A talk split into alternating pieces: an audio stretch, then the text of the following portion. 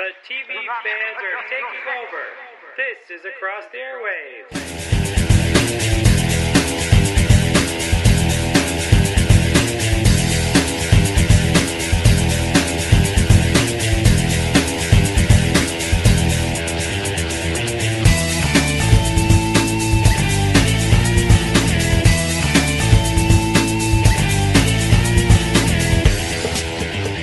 Hi, everyone, and welcome to another episode Across the Airwaves, the podcast dedicated to giving weekly TV show episode reviews, along with news and opinions on the entertainment industry. I'm Dan Schmidt, your host, and with me is a guy who I just cannot believe has put up with me for 200 episodes of this show. My co-host. Hey everybody, it's Nico and welcome to Across the Airwaves. On this week's episode, we continue the spring 2017 TV season with an episode of Walking Dead, Star Wars Rebels, and a streaming section recommendation of Netflix's Medici's Masters of Florence. But there's no Supernatural this week as it's taking a two week hiatus, so Michael and Tim will be back in two weeks to cover the next episode of Supernatural. But before all of that, we kick off everything this week with the News with Nico section.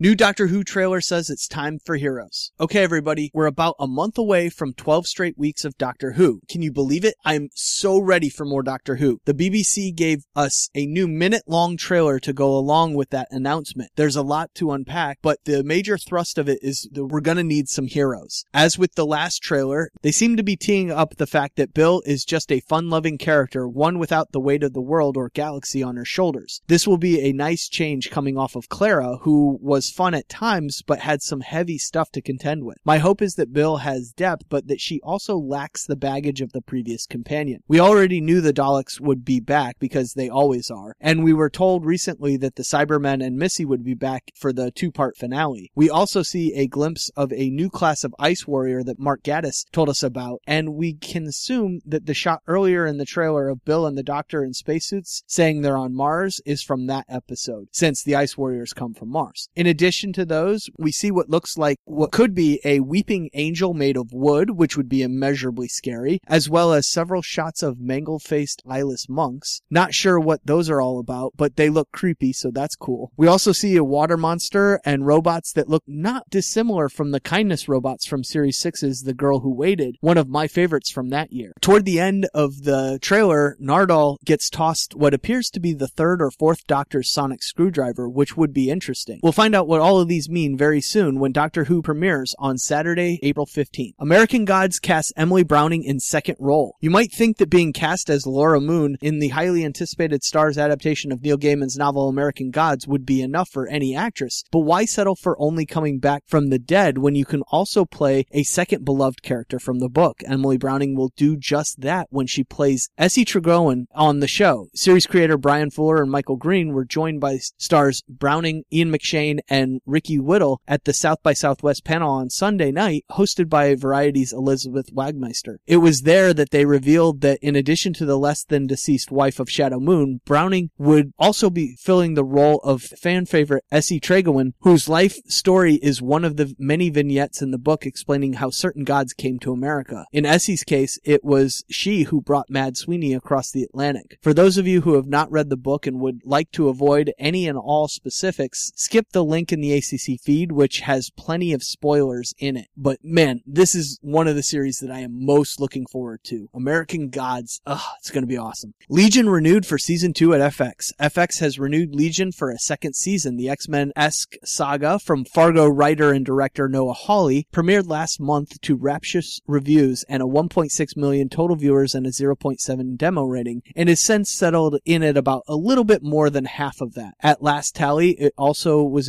enjoying a 150% demo bump via Live Plus 3 DVR playback. An FX rep says season 2's episode count remains to be determined, but the 8 episode first season concludes on March 29th. Watch this series if you have not already and catch the reviews on Marvelverse later next month. American Gods trailer delivers us to evil. Bryan Fuller's take on Neil Gaiman's epic fantasy thriller novel is sure to delight and surprise longtime fans and newcomers alike, but as with all adaptations with complicated and nuanced bits and bobs, there's also a chance it'll confuse the heck out of you. Thankfully, this new trailer sets its sights on shedding some light on the central problem between these old gods and the new ones on American shores. So you better buckle in and today's your lucky day. If you follow the link in the ACC feed, you can see the trailer now. Jeff Daniels to star in Hulu's 9/11 docudrama The Looming Tower. Jeff Daniels is returning to TV and he's not straying too far from the news. The former newsroom star has signed on to star in Hulu's upcoming 9/11 drama The Looming Tower, according to the Hollywood Reporter. Based on Lawrence Wright's Pulitzer Prize-winning nonfiction book, the series chronicles the rise of Osama bin Laden and Al-Qaeda and how it led to the September 11th attacks. Daniels will play John O'Neill, an FBI counterterrorism expert who is convinced that Al-Qaeda is planning an attack on America. But he's not squeaky clean either. O'Neill is juggling a number of girlfriends, none of whom know about his wife and children. Oscar nominated screenwriter Dan Futterman is penning the 10 episode series with acclaimed documentary filmmaker Alex Gibney on board to direct. This is Daniel's first TV role since HBO's The Newsroom, where he won an Emmy in 2013 for playing news anchor Will McAvoy. He's also starring alongside Michelle Dockery and Scoot McNairy in the upcoming Netflix miniseries Godless, due out later this year. The Girl with the Dragon Tattoo sequel gets a director and release date. It's been a long time since we last crossed paths with Lisbeth Salander, but we won't have to wait much longer for the iconic hacker's return. First, the bad news. The Girl in the Spider's Web, based on the fourth novel, the first by David Lagercrantz, who took over for Stieg Larsson when he passed away, will not feature Rooney Mara in the title role. The good news is that Natalie Portman and Scarlett Johansson are both being considered to replace Mara as Lisbeth Salander. Also good is the choice of director that Sony's made for the project. Don't Breathe breathes Fede Alvarez. As for the film's release date, circle October 5th, 2018 on your calendars now. I can't wait for this. I'm really bummed that Rooney Mara is not returning, but if we get somebody like Scarlett Johansson or Natalie Portman to fill the role, you know I'll enjoy it. Person of interest, Jim Caviezel to star in CBS's Navy SEAL drama pilot. Jim Caviezel is coming back to CBS to play another military man. The person of interest star has signed on to play the lead role in the network's untitled Navy SEAL drama pilot. Caviezel will play Jason, the respected leader of a team of elite SEALs who has been through more than a dozen deployments. He joins a number of familiar faces already cast in the pilot, including Max Thieriot, AJ Buckley, and Neil Brown Jr., all of whom play SEALs in Jason's unit. Justified alum Ben Cavell wrote the pilot and will serve as the executive producer on the project, should it get picked up to series. Caviezel's casting is a homecoming of sorts for the actor. Last June, he wrapped up five seasons as former Green Beret CIA operative John Reese on CBS's high-tech crime drama Person of Interest. Perhaps still best known for playing Jesus in Mel Gibson's 2004 film The Passion of the Christ, Caviezel also starred in AMC's 2009 miniseries remake of The Prisoner. I can't wait for this. Reese as a SEAL sounds awesome. The Matrix reboot in talks. Don't call it a reboot. At least that's what screenwriter Zak Penn says about Warner Brothers' rumored relaunch of the Matrix franchise. Penn, who is reportedly attached to the project, took to Twitter to bring some clarity to the swirling eddy of online rumors. While he cannot confirm one way or other that he is actually working on the project, he does offer some strong opinions about whether or not the Matrix can be and should be relaunched in the first place. If you want to see all the tweets and the vitriol heaped upon Zak Penn and his Twitter feed, follow the link in the ACC feed to the Nerdist.com article and see his attempts to set the record straight. All I know is that The Matrix might get more movies and the internet lost its collective minds. Netflix is testing a skip intro button. Binge watchers rejoice. Netflix is testing out a button that lets users skip a TV show's title sequence. No more watching the same minute long intro song and credits before every episode of Orange is the New Black. Netflix told CNN Money on Friday that some of Netflix members recently began seeing a skip intro button while streaming, but wouldn't say when it first appeared. Netflix spokesperson Smita Saran said the feature is one of hundreds of A-B tests that the company conducts each year to try out new features. Netflix declined to share details about the test, including which platforms the button is available on. Viewers have mostly reported seeing it appear while streaming on computers. Saran said there's no word yet on whether the button is here to stay, but social media users have been heaping praise for the skip intro feature. My account does not have it yet, so I hope to see that soon when and if it rolls out to everyone. Game of Thrones season 7 dragons will be plane size. Remember when Daenerys' dragons were just itty bitty creatures that fit in a cage? No more. They've been increasing in size ever since season 1 and it's not stopping. Season 7 director Matt Shakman told Entertainment Weekly just how massive these babies have become for the next season. Quoted as saying, the dragons this year are the size of 747s. Yes, as in the plane. That makes them around 230 feet long with almost as big of a wingspan. Given that sort of scale, you can just imagine how three dragons can level huge swaths of ground, or White Walkers. I can't wait to see that in July and discuss it all on the Thrones cast each week after the episode. Ghost in the Shell anime cast dubbing live action Japanese cut. When it comes to beloved characters in film and television, the actor portraying them becomes just as identifiable as the fictional people themselves. It's going to be weird when someone else eventually has to play Wolverine, because Hugh Jackman's take is the one that most people have in their heads. The same goes for the animated realm. It's why Kevin Conroy is still playing Batman after 25 years, because he's still the definitive sounding Dark Knight. In people's heads, certain characters just sound like certain actors. That's why it is so beyond cool that the original Japanese Japanese voice cast of the Ghost in the Shell anime will be dubbing the Japanese version of the new live action movie. The Japanese dubbed version of the American produced Ghost in the Shell will feature many of the voice actors from the film and television series anime, including Atsuko Tanaka, who played the Major in the original 1995 anime. Its 2004 sequel and the TV series standalone complex will be dubbing over Scarlett Johansson's Major. There's something incredibly fitting about this, especially given the movie's theme of placing different consciousnesses in different shells. Tanaka will not be the only original voice actor to appear in the Japanese voice dub. Akio Ōtsuka will return as the Major's burly cohort Batou, and Koichi Yamadera is back as Cybernetics Adverse Togusa. As with most foreign films, there will be a version of Ghost in the Shell in Japan with the original English voice track and Japanese subtitles, but I'd suspect lots of fans would be stoked to hear their definitive versions of the characters coming out of the big budget stars. I'd even pay to hear a version of Conroy dubbed over Ben Affleck in Batman vs. Superman, for example. Anyway, this is pretty cool news for original fans of Ghost in the Shell anime. The Expanse renewed for season three. Syfy will continue to explore The Expanse. The network has renewed the sci-fi drama for a 13 episode season three slated to air in 2018. It was announced on Thursday. The series takes place across a colonized galaxy 200 years in the future when two strangers become swept up in a vast conspiracy. It is based on the book series The Expanse written by Daniel Abraham and Ty Franck under the pen name James S. A. Corey. The Expanse is a gorgeous, thrilling, emotional series that has quite simply raised the bar for science fiction on television. And quite frankly, I'm a little bit surprised that the, by the production value for a sci-fi series these days. NBC usually does not fork over enough money to pay for good series like this, but with The Expanse and The Magicians, Syfy hit the mother load. The show's second season is currently airing on Wednesdays at 10, 9 central on Syfy.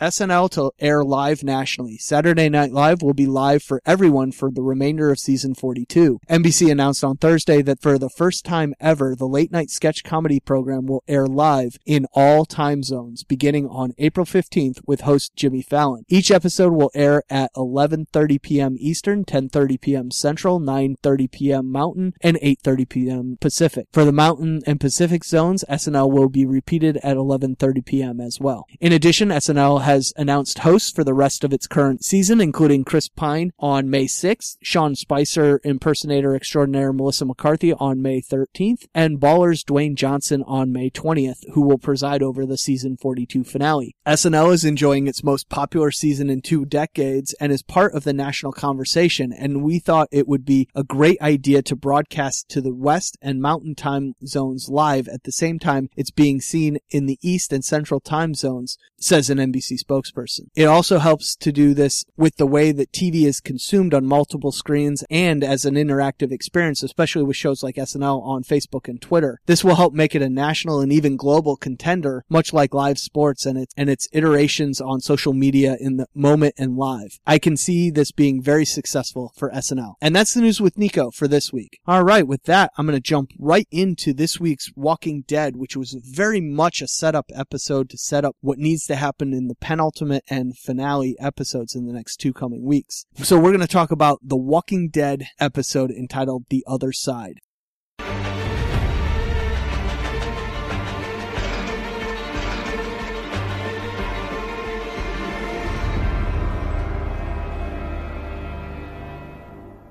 The Saviors pay an unexpected visit to the hilltop, catching everyone by surprise. This time, they're planning on taking more than just supplies. Seven seasons into The Walking Dead, there are a few things that we all know about this show. One, if a character who rarely has lines suddenly has a bunch of them, they're toast. Two, if Daryl is in danger, we will worry if, as if he's going to be killed off, even though he's never going to be killed off. And three, no matter how well laid a plan is, it's going to go wrong, terribly wrong. So it wasn't at all surprising that th- in this week's episode, Sasha and Rosita's plan to do away with Negan hit a snag before they'd even really got started. Now, a complaint all season from many viewers has been that for the better part of this season, The Walking Dead has given us episodes that run just a little too long. So the most unusual thing about this week's episode is that it was just a bit too short. It ends abruptly, but its ending doesn't feel so much like a cliffhanger as it does an editing mistake. Fortunately, that's the only thing that's really wrong about this episode. In most other respects, it does what The Walking Dead does best,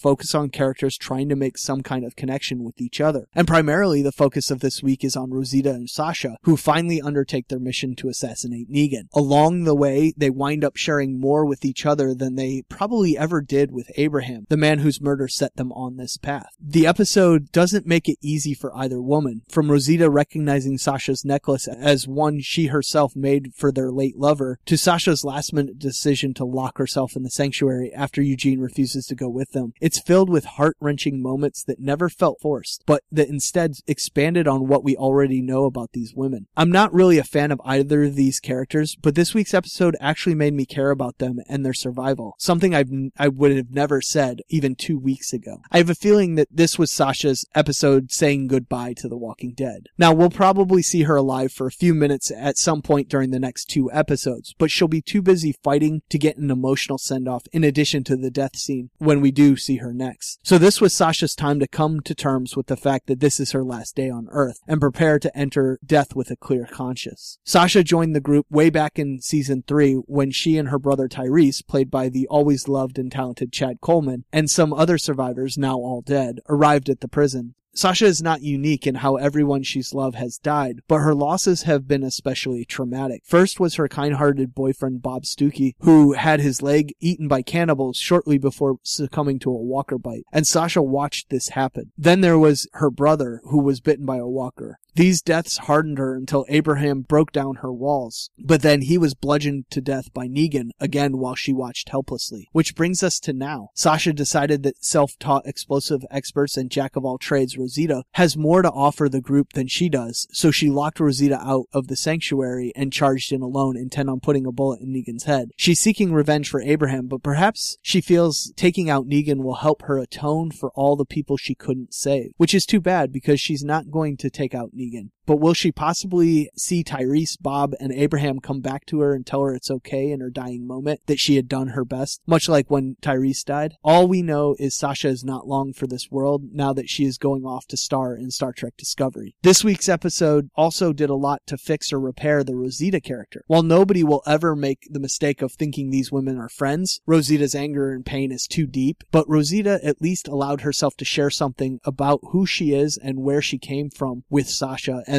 also with us, the audience. She explained how she's used men sexually to get close enough to learn their skills and that that's how she knows how to do so much. It wasn't like that with Abraham though, something we knew from their time together when they both were first introduced. She cared about him and was happy he was happy even after he left her for Sasha. The idiocy of their mission cannot be overstated, however, and it's going to create serious problems for Rick and his secret plan to go to war with the Saviors. Negan will know Sasha came from Alexandria and he's going to want to know where her gun came from. Then the Saviors are going to go to Alexandria looking for answers and they're going to be in the mood to dole out punishment. Sasha and Rosita's actions won't thwart the war effort before it happens, but they're going to force it to happen much before Rick's ready and people are going to die from their hot-headedness. It's very stupid on their part, but it's going to progress this story much quicker than maybe anyone was expecting. This will be where next week's penultimate episode goes, more than likely in the end of the episode. Episode. I mistakenly thought this week's episode was that penultimate episode and was surprised by this week's story until I realized my mistake. This week's episode also gave Maggie a chance to shine for the first time in many weeks. It turns out that Daryl is still overwhelmed with guilt over Glenn's death to the point where he can't even look Maggie in the eye. Eating his dinner outside like a wounded animal, then breaking into tears when he finally shares his feelings with her, he packs a lot of emotion into just a few scenes. But each of these scenes says as much about Maggie as it does about Daryl, especially when she begs him not to kill any of the saviors after they arrive at Hilltop and pleads with him to help her win. She's smart enough to play the long game and strong enough to compartmentalize her grief for the sake of both her friends and her unborn child. If only Gregory exhibited a fraction of her wisdom. Here he kowtows once more to Simon, though he does plead with him at the end not to take Hilltop's medical doctor to replace the one Negan murdered a couple weeks back. After Simon refuses to leave him his community's only physician, there's a brief moment where the solitary Gregory winces in torment at the thought that his people have been more or less sentenced to death. And yeah, sure, it's possible he's only thinking of himself, but he could just as well be thinking of Maggie and her baby and the rest of his people. Of course, he comes off as a rat bastard just a few seconds later when he threatens to turn Jesus over to the Saviors as he sips his tequila, apparently trying to adopt Simon's attitude. Whatever side of the fence Gregory ultimately winds up on, my guess is that he won't have much longer before he meets his end. And when he does, Maggie's more than ready to lead his people. I love Maggie, and I can't wait to see her shine as a leader. Last week, Rick and Michonne talked about life after Negan and how Rick could only lead if Michonne was there with him. And I kept thinking, what about Maggie? She's the one you want in charge during peace. Sure, Rick is good for when life is hell, but Maggie could make it a real life worth living. That is where I want to see it go. Another aspect of this episode was Eugene refused to be saved by Sasha and Rosita. It's still not entirely clear after this episode if Eugene's increasing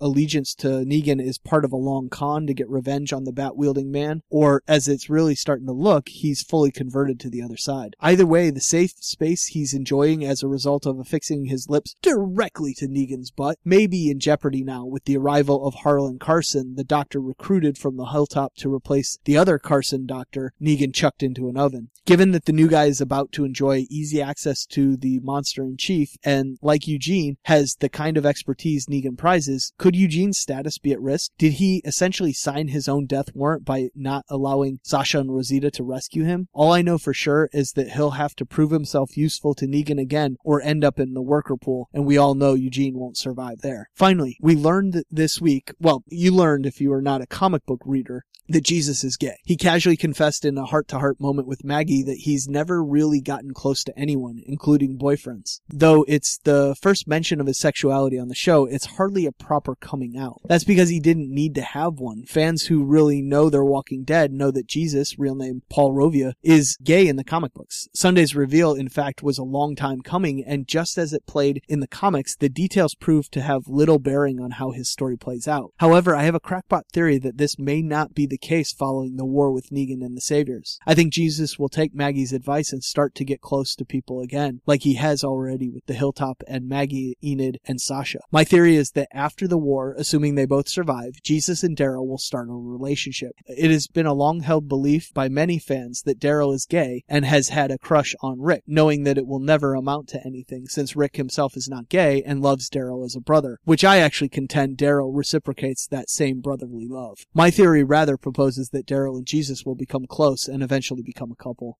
And with that bombshell of a theory, I think I'm going to move on to Star Wars Rebels and talk about the most hyped episode in this series' history and whether or not it lived up to that hype as I discuss the Star Wars Rebel episode entitled Twin Suns. Reacting to a vision of Maul, Ezra defies Hera and Kanan to travel to a remote planet in hopes of stopping the former Sith Lord from carrying out his plan. This week's episode was the one I've been waiting for since December when Rebels hinted at the return of Obi-Wan and a potential Obi-Wan Maul confrontation when Maul and Ezra both sought out answers through combining the Sith and Jedi holocrons and combining their power answered their ultimate desires. Disney XD knew we were all highly anticipating this episode and the hype machine was in full force being turned up to 11 the past few weeks leading up to the Obi-Wan Maul showdown in this episode. Maybe it was the overhyped nature of the episode. Maybe it was the actual fight lasted less than the time that Maul and Obi-Wan took getting into their fighting poses. Maybe it was the entire sequence was less than a minute with 38 seconds being the two warriors getting into their fighting style poses and the actual fight was a mere three seconds of lightsabers before Obi-Wan struck Maul down for the second and final time. More than likely, it was all of these factors that led to my disappointment with this sequence. Putting my disappointment in the battle between Obi-Wan and Maul aside, I want to focus on the best parts of the episode, mainly getting to see Obi-Wan in nearly full Alec Guinness mode and the conclusion of the Maul story. Maul was given new life in the Star Wars Clone Wars series. His abrupt demise on Naboo in The Phantom Menace was rectified as he regained a bottom half, took control of his life, and pursued the ultimate painful vengeance upon Obi-Wan Kenobi. As long as we've known Maul after episode 1, the driving force behind most of his actions has been about exacting revenge. We've followed his journey for years now and watched him achieve a few successes but also a few failures. He thought he could find a path back to the Sith lifestyle, but when Darth Sidious slapped Maul down and killed his brother, he had to let those ambitions go. And he felt betrayed. When he made his first appearance in Star Wars Rebels in the season 2 finale Twilight of the Apprentice, he was almost pitiable. Why do I bring all of this up? Why review his past on this and the Clone Wars series? Mainly because I believe with all we've been through with Maul's character since the return on the Clone Wars, we needed to see this end. I didn't want the mystery of what happened to Maul to linger. I didn't want to have discussions about where Maul could possibly be during the timeline of the original trilogy. His journey needed to come to an end, and what better way than by the hands of his nemesis? And the entire encounter between Maul and Obi-Wan was poetic, even if it was criminally short. It's been almost 30 years since their first duel, and they've both changed. Maul went into the face-off full of confidence and hubris, believing he would win. He even told Ezra he would be seeing him later. But the Obi-Wan he found was different than the Obi-Wan he knew during the Clone Wars. This Obi-Wan is calmer, he has a purpose, and he's had a ton of time to meditate during his self-imposed exile, and his fixation on Maul has diminished over the years. Whereas Maul has been thinking about Obi-Wan on a regular basis, Obi-Wan is the ex who's moved on, with Maul rarely crossing his mind. I think Maul was disappointed to find a very in control Obi-Wan. It took Maul realizing Obi-Wan was on Tatooine with a mission, protecting something, no, someone, for Obi-Wan's switch to flip. As he activated his lightsaber, he wasn't enraged or angry. He was calm, like Qui-Gon had taught him so many years before. He just knew he needed to protect Luke. That kickstarted a duel with a whole lot of posing and very little action, as I've complained about numerous times already. Obi-Wan calmly took Maul down with one subtle strike, like he was batting away a mosquito. Did the Maul and even Obi-Wan fan in me want a longer fight? Absolutely. Would it have served the story? Maybe, but probably not. It marked the contrast in their styles and beliefs, and Maul's last words were haunting. He believes the chosen one will avenge us. With all of my complaining this week, I've, I've failed to give credit where credit is due. Stephen Stanton positively nailed the Alec Guinness era Obi-Wan. He was a voice match and infused Obi-Wan's dialogue with wisdom and importance. Sam Witwer, who has voiced Maul since the Clone Wars, has added nuance and layer to the character and did so right to the finish. And that last scene where we see a teenage Luke run across the desert and hearing Aunt Beru's voice, that was the perfect emotional note to end the episode.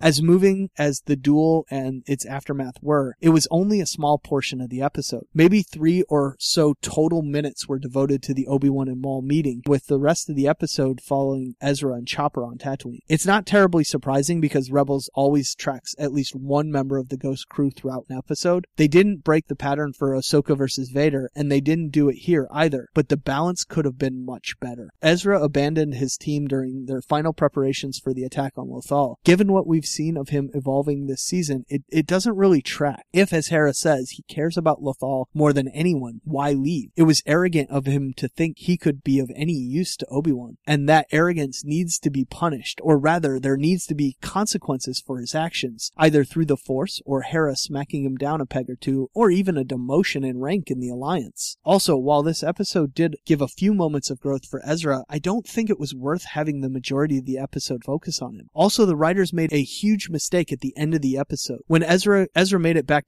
to the base on Atollon, how were the first words out of his mouth not Obi-Wan Kenobi is alive? If Ezra knows about the Jedi on Tatooine, how does the whole rebellion not know? Maybe something happened off screen between Kenobi and Ezra with Obi-Wan asking his existence to be kept a secret, but it was a distracting thread to leave dangling, and if Obi-Wan did say something to Ezra, why not show it? This was a huge misstep that can mean only one of two things. They intentionally left it out for future plot development, or someone at Rebels really screwed up. I'm hoping this was not an oversight and rather has plot development implications for the future. So ultimately, I was massively disappointed with the length and lack of lightsaber fighting in the battle and duel between Obi-Wan and Maul in this episode. But overall, the development and the conclusion of the Maul and Obi-Wan story in the episode made up for that disappointment.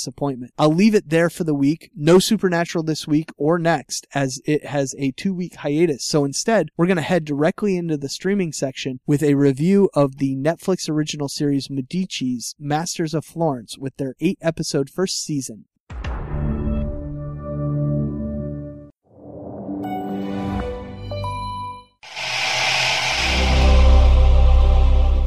Medici's Master of Florence is a televised drama series about the Medici dynasty set in the 15th century Florence, starring Dustin Hoffman as Giovanni di Bicci de' Medici, Richard Madden as Cosimo de' Medici, and Stuart Martin as Lorenzo de' Medici. The series is set in the 15th century Florence. The protagonist is Cosimo the Elder, who was elected head of the Florentine Republic in 1434. Cosimo has inherited the Bank of Medici from his father, Giovanni, who has been mysteriously poisoned. Through various flashbacks 20 years years prior, we are introduced to a Florence at the time of Giovanni and his relationship with his sons, Cosimo and Lorenzo. Medici, Master of Florence is the latest show from executive producer Frank Spotnitz, whose previous credits include The Man in the High Castle and The X-Files, and Nicholas Meyer, who wrote and directed Star Trek II, The Wrath of Khan. Set in the 15th century Florence, the show explores the Medici dynasty, a wealthy Italian family who rose to political and later royal prominence thanks to the Medici Bank, the largest in Europe at the time. The family would go on to inspire and help fund the Italian Renaissance, produce several popes, and have incredible influence across Europe for hundreds of years. Starring Richard Madden, who played Robb Stark on Game of Thrones, Stuart Martin from Crossing Lines, and Dustin Hoffman, Medici was shot on location in Italy, which adds to its amazing visual style, a hallmark of Spotnitz's previous work. A look at the trailer provides us with a glimpse of a show which combines House of Cards political drama, Game of Thrones ambitious scope, and the Queen's dramatized take on real real historical events. Personally, I couldn't wait to dive into this world and this series. Was I satisfied with what we got after eight episodes? Yes and no. As artful as the premise sounds, the story is too dense, wrought with too many players, and edited in such a way that it often feels rushed and thrown together. The dialogue is in English, and almost all of the characters here speak with British accents, except for Hoffman, who seems to be doing a Brooklyn accent in historical pre-Renaissance Italy. It's also near impossible to render banking sexy, no matter matter how many bodice ripping scenes you throw at the problem, and there are many. Couple that with the beautiful scenery, you have to give credit to the creators Frank Spotnitz and Nicholas Meyer for at least trying to make the early world of loans and mortgages look pretty. And as I said, the cinematography, landscapes, settings, costumes all look great, as does the CGI used to remove the modern aspects of Florence and return it to the pre-dome completion state of the early 1400s. It's also worth noting the irony of a tender moment between Cosimo de' Medici played by Richard Madden, and his father-in-law to be, Alessandro Bardi, played by David Bradley, since on Game of Thrones, Bradley's Walder Frey slaughtered Madden's Robb Stark when he failed to marry his daughter. Considering how small a part Bradley's character ultimately plays in the series, this had to be a Game of Thrones nod, and I couldn't help but smile at its inclusion in the series, Madden's only second series since leaving Game of Thrones. Spotnitz's goal for the series was to tell the story of, as he puts it, one of the most important families in the history of Western civilization civilization. The Medici not only helped fund the Renaissance in the 15th century, but their massive economic power as bankers to the Pope changed the way people lived, creating economic opportunity for ordinary people when previously there were none. This series deals with all of that, but at its heart, it's a family saga, a love story, and a murder mystery about a son who has to sacrifice his dreams in order to fulfill the dreams of his father. During an interview at the Roma Fest panel in 2015, Spotnitz stated, The season will be more thriller than historical saga. We will begin the show with a what if because we don't know how Giovanni de' Medici died. One of the questions that haunts Cosimo is whether his father was murdered. We've taken one big liberty, which is to ask the question, what if Giovanni de' Medici was murdered? There is no evidence that he was. We, we couldn't find, in fact, determine how he died. But asking this question allows us to create a narrative drive and a way into the story that we thought would interest all audiences, not just those already interested in the Medici. We wanted wanted to make a series that would appeal to people whether they liked historical dramas or not. Ultimately and unfortunately, I feel they fail in that regard. The series boasts an exceptionally captivating historical premise, sure, but the series fails to capitalize on this advantage. It never captures the real Medici. Despite a talented cast, Masters of Florence immediately unravels into becoming a soap opera set in the Renaissance. While some fictionalizing is to be expected, the series goes too far to manufacture drama when the historical truth is much more entertaining than the fiction. Following that what if murder conspiracy, this story focuses on Giovanni de Medici's son, Cosimo's push to assert authority over the Florentine Republic. Through a series of flashbacks, we get a clearer sense of the rocky relationship that Cosimo had with his wife, Contessina, and how he's long stood in the shadow of his overbearing parents. A great deal of attention is paid to the threat of rival families like the Albizzi, and we are shown a Cosimo who is very much going it alone. He was unable to trust even his brother Lorenzo or to put his his faith in his abilities of his soft-spoken son Piero. This Cosimo is determined to gain power over the city, but we often find him at the helm of a ship taking on water. In reality, Giovanni de' Medici did pave the way for the Medici patriarchs to use their unprecedented financial success to strategically bankroll Florence's position as the cradle of the Renaissance civilization. They were indeed masters of the 15th century who spun a captivating international web of social, cultural, political, and economic dominance. Ultimately, a fictional representation focusing on their struggles is far less engaging than the reality of their astonishing achievements. They were masters of their own fate far more often than they were the victims of foul play, like this series makes it seem. In the series, Cosimo is a reluctant banker. He is pressured to take on the family business, although he wants to be an artist. Masters of Florence changes the art historical timeline to suggest that Brunelleschi's dome of for Florence Cathedral, one of mankind's greatest feats of engineering, was orchestrated by Cosimo because he was trying to spite his less artistically inclined father. The people of Florence have little faith in the project and are quick to dismantle the dome when the Medici rivals convince them that the plague arriving in the city is punishment for the Medici's questionable morality. In reality, but beneath his modest surface, Cosimo was a ruthless Machiavellian power broker. Indeed, his facade was often transparent and he displayed his peacock feathers, so to speak, whenever he wished. The Medici were arguably history's greatest patrons to the arts. Driven by humanism, they used strategic patronage to elevate the family's position to unquestionable dominance over the city. Giovanni funded Brunelleschi's dome, for instance, to solidify the family's power, and Florentine pride rallied in support of the project. If Cosimo were portrayed accurately in Masters of Florence as a shrewd political operator rather than an aspiring artist, the series might offer a more complex treatment of its era than one framing the Medicis as heroes and the Albizzi as villains. Ultimately, I could forgive this literary license if the series was less soap opery and more dramatic, you know, much less daytime soap. This series also falls prey to a problem many historical works fall victim to these days, that they impose current societal norms and customs on the past. This can be seen nowhere more clearly than with how the story deals with the wives of the Medici patriarchs. It's as if the writers so desperately wanted to find modern women in their historical source material that they proceeded to invent displays of feminism. But in truth, it would have been far more riveting to address the reality that women in the 15th century Florence did not have any visible political power and were most often effectively abandoned by their birth families after marriage. This, after all, was a republic, not an empire, and women are notoriously repressed in re- representative systems. In reality, Contessina and Cosimo had an amicable relationship, but they were not political partners. Renaissance marriages ran the full spectrum of emotions, and yes, there were many instances of unrequited love and requited affairs, but early modern marriages are fascinating for their stark difference from our modern institutions, not in spite of them. By manipulating them, they lose their luster on the screen. Consider the nuance and the stealth that Florentine women in fact used to successfully influence their husbands and sons. Is that not more dramatic than this entirely fictitious Contessina, who is shown as so brazen that she bangs on doors lobbying for Medici interests, rides horseback clad in armor into the chamber of the Signorina to negotiate her husband's stay of execution, and proclaims, uh, irritated, that there are more ways for a woman to be indispensable than just bearing children? I'm sorry sorry to say, but not in 15th century